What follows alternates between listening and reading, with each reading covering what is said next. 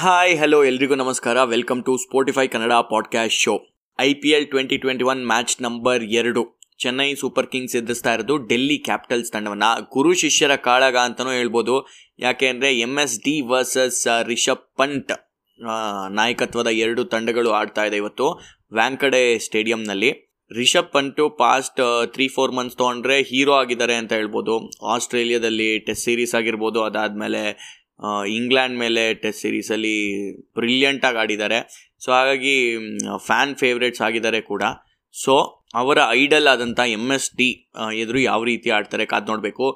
ಧೋನಿ ಹೌದು, ಅವ್ರು ಫೋರ್ಟ್ರೆಸ್ಸಲ್ಲಿ ಆಡ್ತಿರಲ್ಲ ಚೆಪಾಕ್ನ ಮಿಸ್ ಮಾಡ್ಕೋತಾರೆ, ಮತ್ತು I P L twenty twenty ಯಾರ್ಯಾರ ಜೊತೆ ಕಾಲ ಕಳೆದಿದ್ರು ಅಂಥವ್ರೇ ಟೀಮ್ನಲ್ಲಿದ್ದಾರೆ ಸೊ ಹಾಗಾಗಿ ಯಾವ ರೀತಿ ಪುಟ್ಟಿದೆ ಹೇಳ್ತಾರೆ ಅನ್ನೋದನ್ನ ಕಾದು ನೋಡಬೇಕು. ಬಟ್ ಚೆನ್ನೈ ಸೂಪರ್ ಕಿಂಗ್ಸ್ ಫ್ರ್ಯಾಂಚೈಸಿಗೆ ಧೋನಿ ಇಟ್ಟಿರೋಂಥ ಡಿಟರ್ಮಿನೇಷನ್ನು ಆ ಡೆಡಿಕೇಶನ್ನು ಆ ಲವ್ ಅಂಡರ್ ಎಸ್ಟಿಮೇಟ್ ಮಾಡೋದಕ್ಕಾಗಲ್ಲ. ರಬಾಡ ಮತ್ತು ನಾಕಿಯಾ ಅವರಿಬ್ಬರು ಕೂಡ ಇರೋದಿಲ್ಲ ಈ ಪಂದ್ಯಕ್ಕೆ. ಲಾಸ್ಟ್ ಸೀಸನಲ್ಲಿ ಇವರಿಬ್ಬರೇ ಸ್ಟ್ರೆನ್ಸ್ ಆಗಿದ್ದರು ಅವರಿಬ್ಬರನ್ನ ಖಂಡಿತವಾಗ್ಲೂ ಮಿಸ್ ಮಾಡ್ಕೋತಾರೆ. ಮೊನ್ನೆ ಗುರುವಾರ ಅಷ್ಟೇ ಅವ್ರು ಬಂದಿರೋದ್ರಿಂದ ಸೌತ್ ಆಫ್ರಿಕಾದಿಂದ ಇನ್ನೂ ಕ್ವಾರಂಟೈನ್ ಪೀರಿಯಡ್ನ ಸರ್ವ್ ಮಾಡಬೇಕಾಗುತ್ತೆ.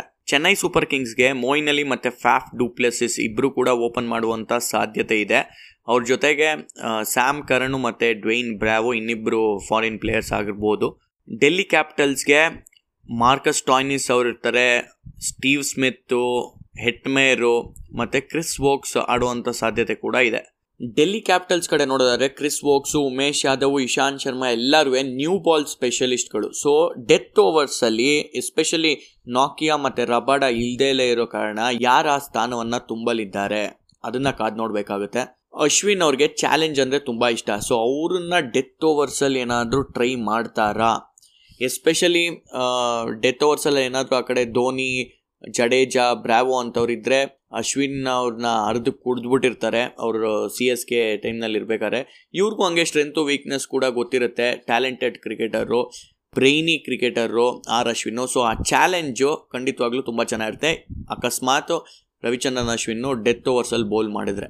Last month Vijay Hazare fifty overs tournament ನಡೀತಲ್ಲ, ಅದರಲ್ಲಿ ಪೃಥ್ವಿ ಶಾ ಅವರು ನಾಲ್ಕು ಸೆಂಚುರಿ ಗಳಿಸಿದ್ದಾರೆ ಅದರಲ್ಲಿ ಎರಡು ಬಿಗ್ ಸೆಂಚುರೀಸು ಮತ್ತು ಒಂದು ಡಬಲ್ ಹಂಡ್ರೆಡ್ನ ಗಳಿಸ್ಕೊಂಡಿದ್ದಾರೆ.